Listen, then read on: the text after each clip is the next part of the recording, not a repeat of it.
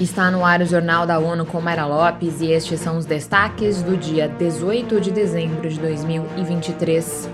Chocada com destruição de hospital em Gaza, OMS apela por cessar fogo. Escalada de ataques deixa crianças ucranianas sem água e aquecimento no inverno. O diretor-geral da Organização Mundial de Saúde, Tedros Ghebreyesus, afirmou estar chocado com a destruição de um hospital no norte de Gaza pelas forças israelenses no fim de semana, resultando na morte de oito pacientes, incluindo uma criança de nove anos. O hospital Kamal Adwan foi o alvo de ataques militares israelenses ao longo de quatro dias na semana passada e a OMS relata que muitos profissionais de saúde foram detidos.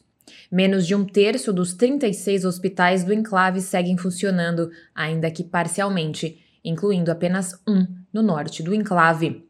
As autoridades de saúde de Gaza não atualizaram os números de vítimas desde o início do bloqueio de comunicação. Naquele momento, eram mais de 18 mil mortes e mais de 50 mil feridos desde 7 de outubro. Ataques contra infraestrutura em toda a Ucrânia aumentaram, com bombardeios no leste e no sul do país, segundo declaração da diretora regional do Fundo das Nações Unidas para a Infância, para a Europa e Ásia Central, divulgada nesta segunda-feira. Felipe de Carvalho tem os detalhes. Regina de Dominicis afirmou que esses ataques deixaram milhões de crianças sem acesso contínuo à eletricidade, aquecimento e água, expondo-as a danos adicionais graves à medida que o inverno toma conta do país. De acordo com ela, no último mês, houve um aumento nos ataques aéreos em toda a Ucrânia, com mais de 900 registrados no espaço de uma semana.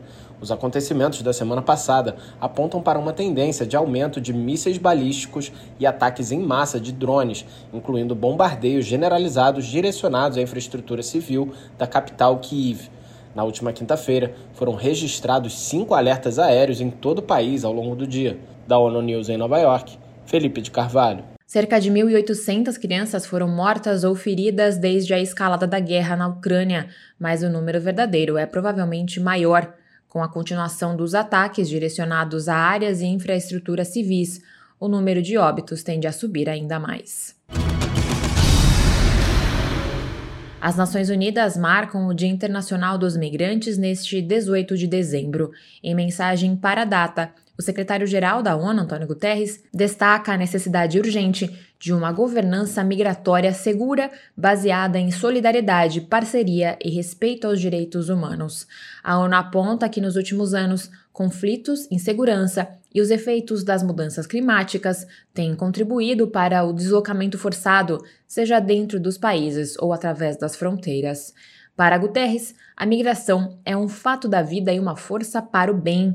No entanto, o secretário-geral avalia que a migração mal governada é a causa de grande sofrimento e faz com que muitos entrem no cruel mundo dos traficantes, ficando expostos à exploração, abuso e até mesmo morte.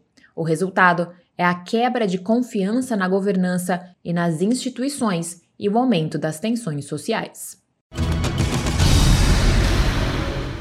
Um relatório do Fundo da ONU para a Infância e da Comunidade dos Países da África Austral indica que a prevalência de violência sexual física e emocional na região está entre as mais altas do mundo. De Maputo, Ouripota tem as informações. A média de meninas e mulheres que são vítimas de sexo forçado durante a vida é de 17%.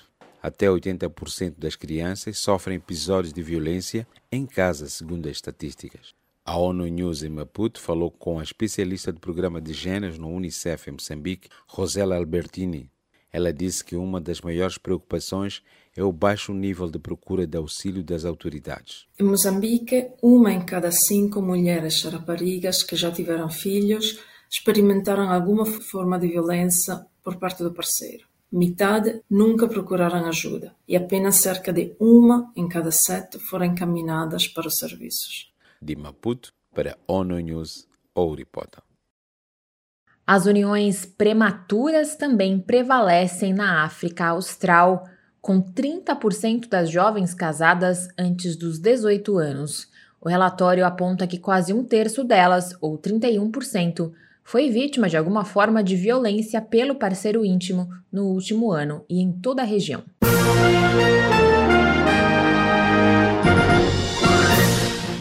Confira mais detalhes sobre essas e outras notícias no site da ONU News Português e nas nossas redes sociais.